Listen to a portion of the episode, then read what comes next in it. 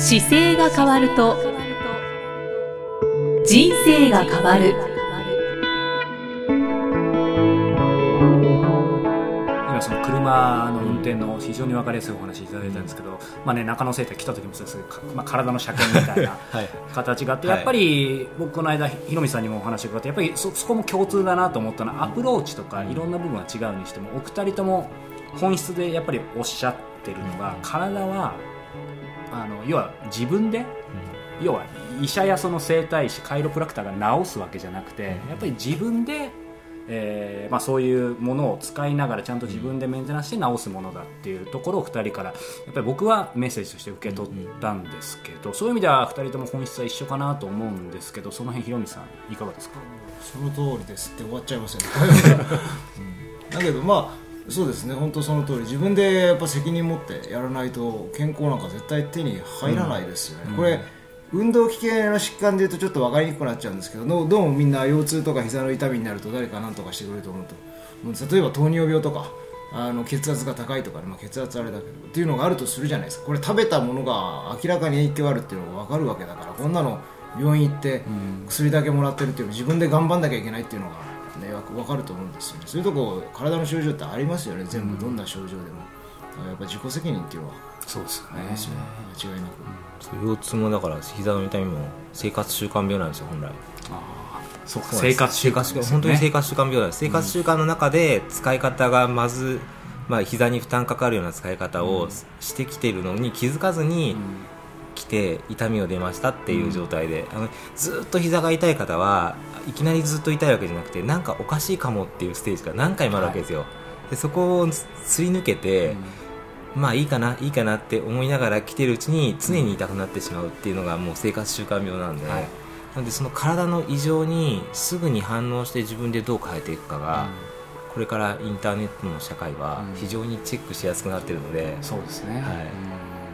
ちょっと楽しみですっていうような話がうちの多分先祖もずっとやってきてるんですよ、えだけど僕がやっぱアメリカでやったっていうのはそれがちょっとまあずれてるにしても全部医学的なデータで結構バックアップされちゃうんですよ。例えば膝の使い方どうやって変えるとなんで痛めちゃうのか。これいろんな人がいろんな実験してこういうことするとこういうふうに痛めます。っていうのがあるわけですよ。でさっきの睡眠の話もそうだけど睡眠不足することによって例えば糖尿病の率が上がる高血圧の率が上がる交通事故がこれだけ増えるっていうのがあのジョンズ・ホプキンスみたいな大きな大学が出してるわけですよガイドラインとして。でこういうのが医学でこれをちゃんとバックなんていうかサポートされてるわけですよね。だからせっかくだからこういうのを使って言うともうちょっとわかるんじゃないかなと思って。エビデンスとかもちゃんとあるそうですね。全部それは結構後でえはっきりしてるわけですよね。だけどそこがどうもなんかなんていうんですか意見っぽくなっちゃうんですね。意見。なんか思いついて言ってる長くやって言ってると、そうじゃなくて本当に実は事実だったりすることがかなりあってっていうのが僕のアプローチに近いかなと。実際ねそのカイロプラクターというのもアメリカではもうもうドクターにち近いというか、まあ、ドクターって言いますもんね。ドクターですね。だけど、まあそのカイロプラクター広いですけどねスポーツカイロって僕らの仲間ってやっぱり、ご自分で仲間だって言って、まあ、こう紹介する人たちアメリカに多分3 4 0 0人のちっちゃなクルーですけど全体で考えると。だけど業界は結構でかいけど、それがみんないいかというとそうでもないですよね、これはまあ日本でも一緒だと思うんですけど、まあ、中野先生にも伺いたいんですけど、やっぱりその、ね、この番組自体がそれをより良くするためにってことだと思うんですけど、やっぱりその、まあ、整体師もそうですけど、はい。やっぱりカカイロプラクターっていうと日本だとね資格いらなくて名乗れちゃったりするのでまあその辺の良し悪しは置いといて、い。なんか、まあ、今後よりその業界を、まあ、日本を代表するねその整体師として、中野先生もそうですしニューヨークの方からその広道さんも今はニューヨークにいらっしゃいますけど、まあ、わわからないというかね日本にも何かまたより良くしたいってあると思うのでその辺なんかお思うところってありますか？業界のことというか今後。そうですね。僕はやっぱりあの今話聞いててそううちの父親なんかは整体院っていう名前を名乗りながら整体師って言ったらすごいキレるんですよ。もう怒っちゃって。俺は整体じゃないんだっていつも昔から子供の頃からそうやって言われてたんで、はい書いてあるのに名乗ったら怒るっていう非常にねあの矛盾を感じるんですけど、あの今ちょうどそのアメリカの場合はカイロプラクティックドクターがドクターまでできちゃってるんですけど日本はその制度が入らなかったのと今できなかったんですよね今までかつて。でこれからもちょっとできるかどうかは怪しいところがあるんですけど、大事なのはこうさっきの今のエビデンスの状況がちゃんとアメリカにはあります、っていうことをどうやって現在今生きてる日本の方につないでいけるかが多分鍵だと思うので、はいそのまあ、僕やってることを多分翻訳してるだけだと思うんですよ。翻訳して分かりやすく通訳するようなもんなんでなのでその通訳をしながら、うん。やっぱり今の医学を学んでる人たちでこのままじゃダメだなと思ってる方と一緒に、こうやっぱり予防っていう形になるんですかね。その健康を突き詰めていくようなサポートしてあげる先生がやっぱりどうしても必要なので、そこが広がってくることが非常に大事なのと、まあ、生態っていうのはすごい民間の資格なので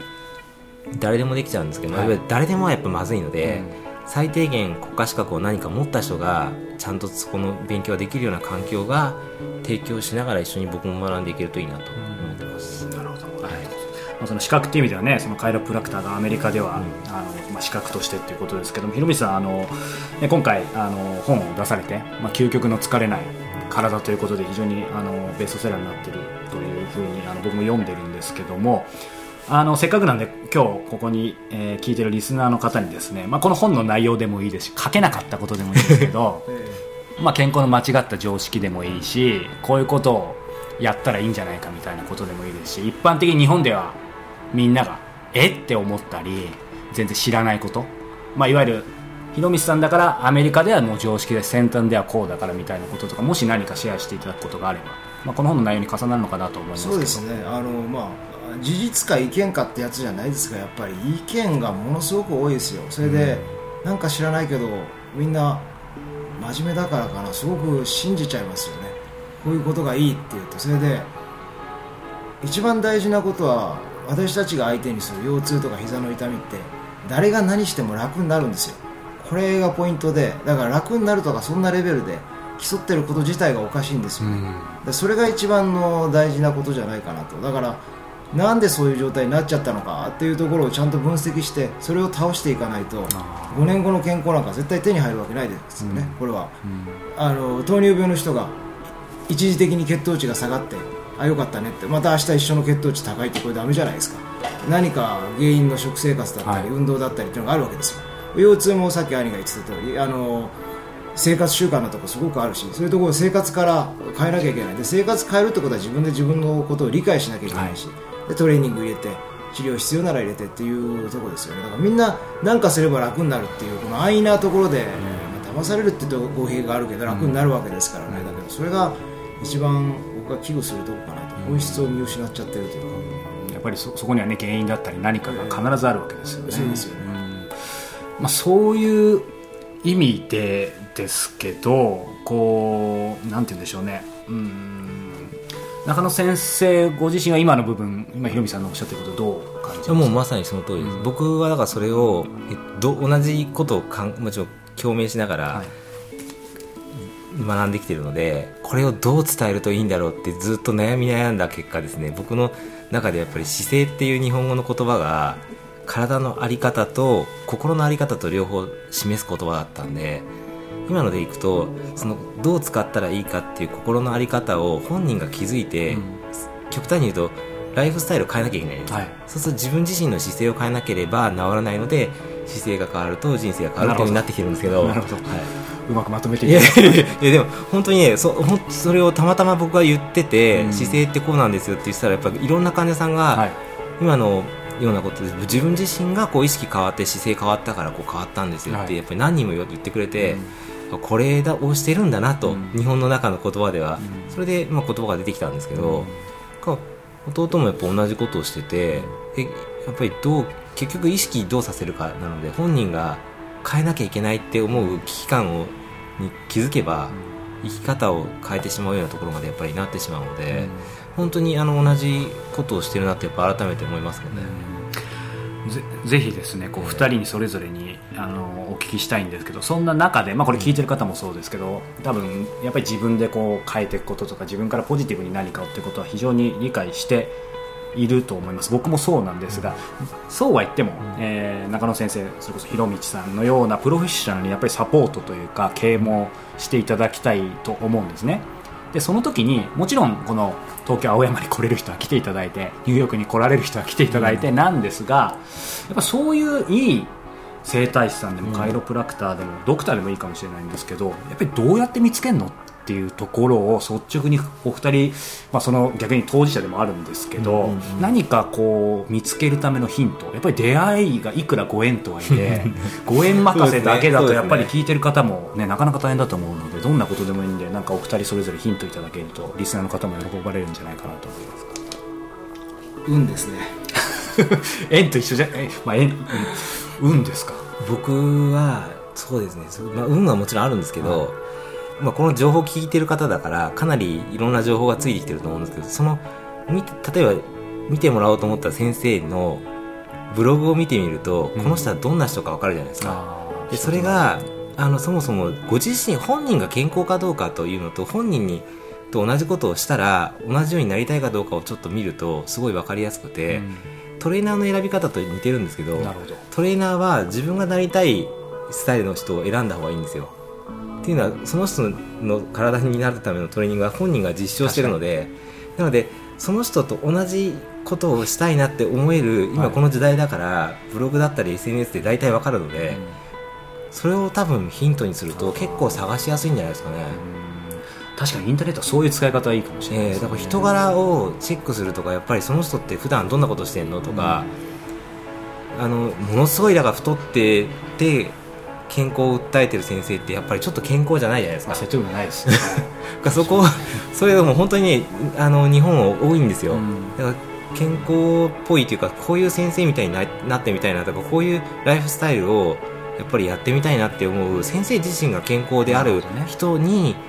話聞いて相談すればおおむねずれてこないと思いますね、うん。確かに。ひろみさんどうですか？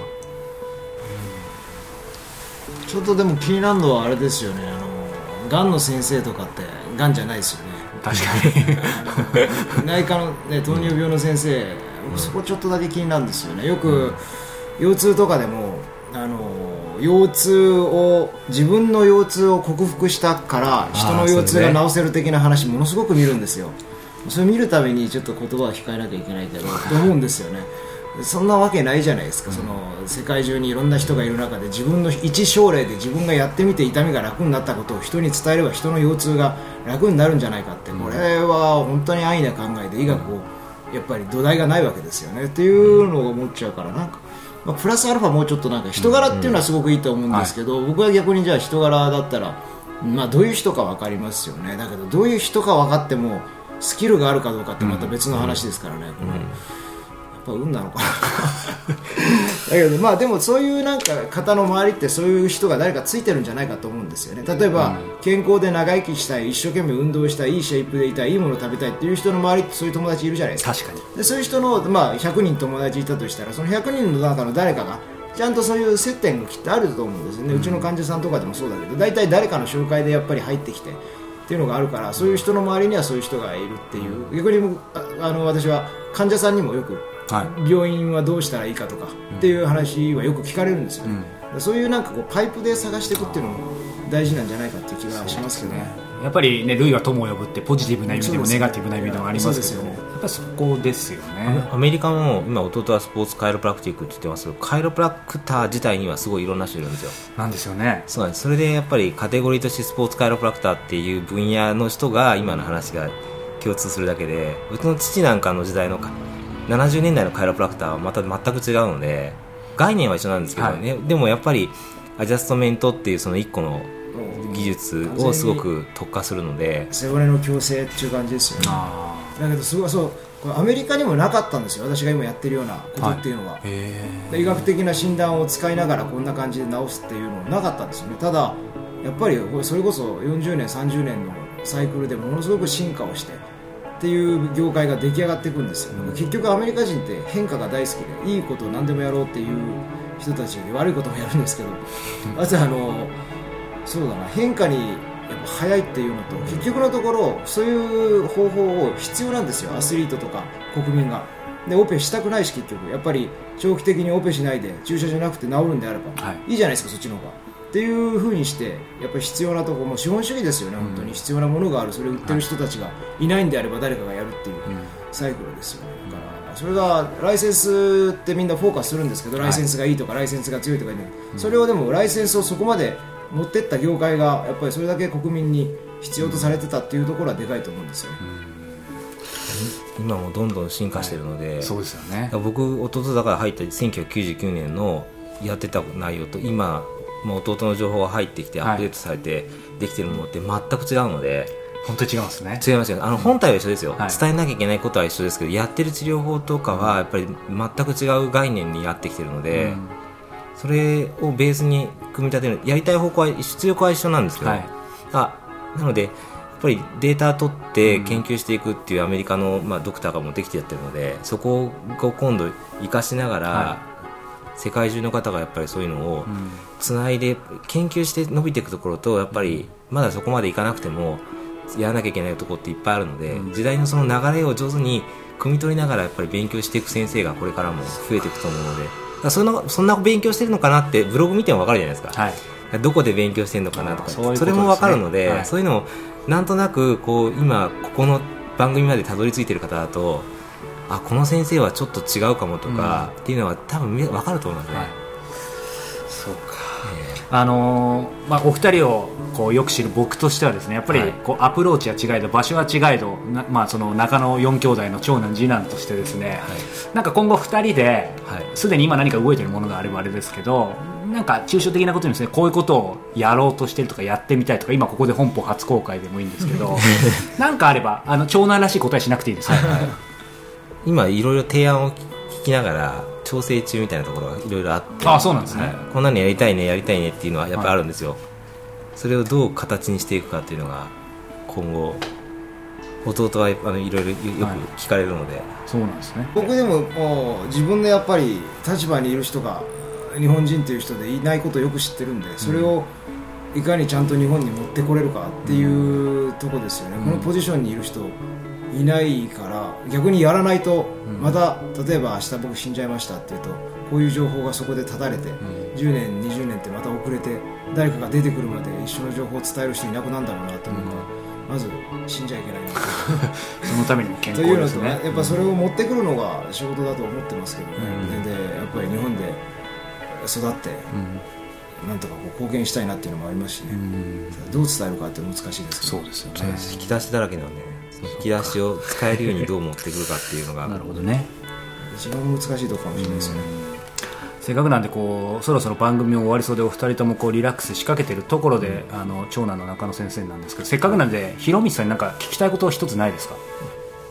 聞きたいことですか、うんまあまあ、言いたいことでもいいですけど。なんだろう僕でも一回あの弟の成功の秘訣っていうか常に進める秘訣っていうのはやっぱり素直さと実行力だと思うんですよね。でこの2つが今回こう自分で砂漠行ったりもした時も思ったんですけどやっぱり素直さと行動力がある人は何でも変えていけるのでなんかそこが非常に弟のすごいところだと思って。褒められちゃいましたけど広道さんどうですか？素直だと思ったことはあまりないんだけど、はい実行力もあんのかなと思うんですけど、まあでも逆にありが中とうございますって言って 逆にやっぱお兄さんの、まあ、すごいとこでもいいですし、なんかこういうとこはすごい普段、なんか力借りてるってありますか？いやあのねいいとこっていうかびっくりするとこが意外にこう見えて僕の言うこと聞くんですよ。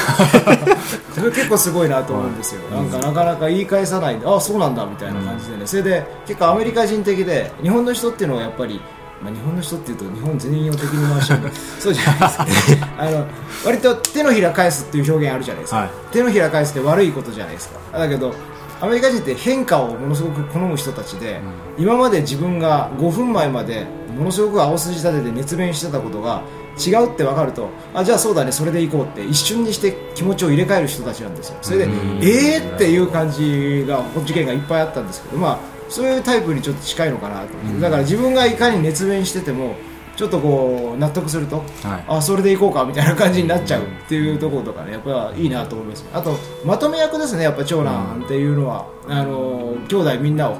昔からそうだけどやっぱりちゃんとなんだかんだ言いながら、端から端まで見てる感じで、うん。そういうところじゃないですかね素晴らしいところは、まあでもねやっぱりこうお二人こうあのまあ、ある意味パッと見って言い方がいいかなんですけどやっぱりちょっと正反対っぽい感じもするし、でもやっぱり今日お話し方と共通する部分もあるし、ねままあ、個人的にインタビュアーと仕事してる人間としてはやっぱり お父様も気になるし あとはねやっぱりこうそれぞれの奥様ってどんな人なんかなっていうのも、まあ、リスナーの方も気になってると思いますのであのあまりリクエストが多かったらいつかそういう機会もお二人よろしくお願いします、父親は面白いですよですよね、はい父親は面白い。ですじゃあお父さんもいつかね、ははいいと思いますが、えー今日はですね特別対談ということで、えーお二人に、えー話を伺ったんですが僕が仕切るとまずいので、えーここはじゃあお兄さん最後中野先生締めてください。えーそうですね。今日やっぱり今回対談っていう形で喋れて改めてこう方向性が同じだなっていうのを感じたのでこれからもあの番組を通じていろんな出力をしながらですね、えー皆様の健康につなげていけるようにやっていきたいと思います、えー最後じゃあいつもの締めの言葉で終わりたいと思います、えー姿勢を見直す時間は人生を見直す時間である。ありがとうございました。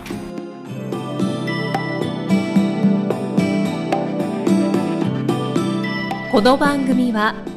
提供中野生態東京青山プロデュースキクタスナレーション生きみえでお送りしました。